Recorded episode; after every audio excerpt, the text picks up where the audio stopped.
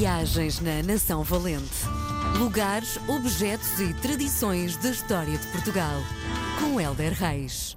Hoje é dia de recebermos o grande comunicador Helder Reis, Viagens na Nação Valente, Lugares, Objetos e Tradições.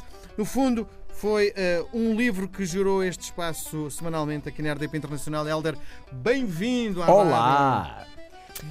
Gosto da tua energia. Bom, uh, eh, um, já que estamos. Uh, fizeste este, esta, esta apresentação, costumo fazer todas as vezes, a comunicação uh, em televisão é muito diferente da comunicação em rádio. É. se bem que tu tens é, a grande experiência da comunicação na televisão, de repente abre-se uma nova porta para ti. Não, é?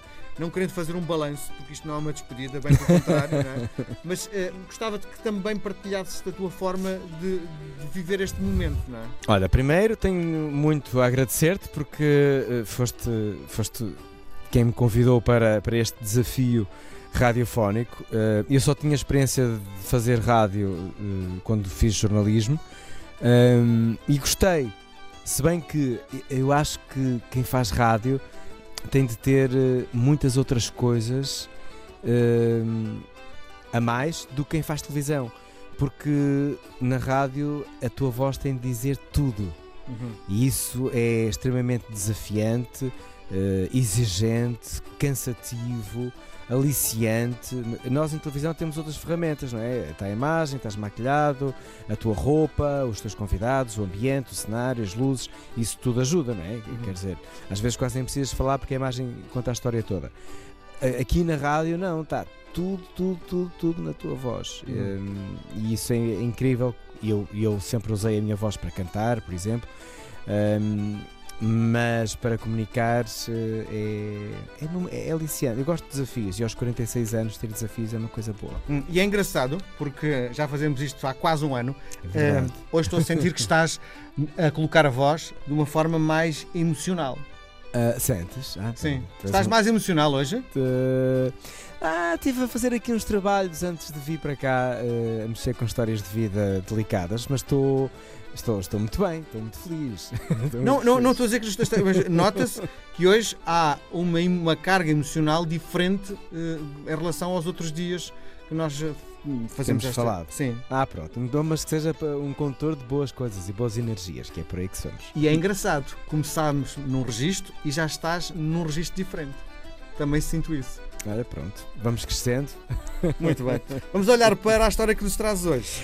Olha, às vezes nem sempre eh, as coisas na rua me, me correm bem e às vezes há problemas de, de trabalho e de comunicação e uma vez uh, mandaram-me uh, abaixo de Braga. E então eu fiquei com aquela expressão assim, uh, um bocado um, debaixo da orelha e, e, gosto muito de perceber as nossas expressões e todas elas têm motivos e razão de ser. Não vale a pena, então, para o português, que arranja sempre uh, argumentos e motivos para. Então, abaixo de Braga tem uh, um motivo muito forte de existir, porque abaixo de Braga não era propriamente um, um sítio muito mau, nem desmotivante, nem um sítio triste, mas era um campo de hortas em frente ao Arco da Porta Nova na cidade de Braga o que acontecia é que em tempos muito idos todos os dejetos iam lá parar, uh, o que não é uma coisa boa numa primeira leitura, mas numa segunda leitura uh, torna aquele lugar extremamente, a terra extremamente fértil.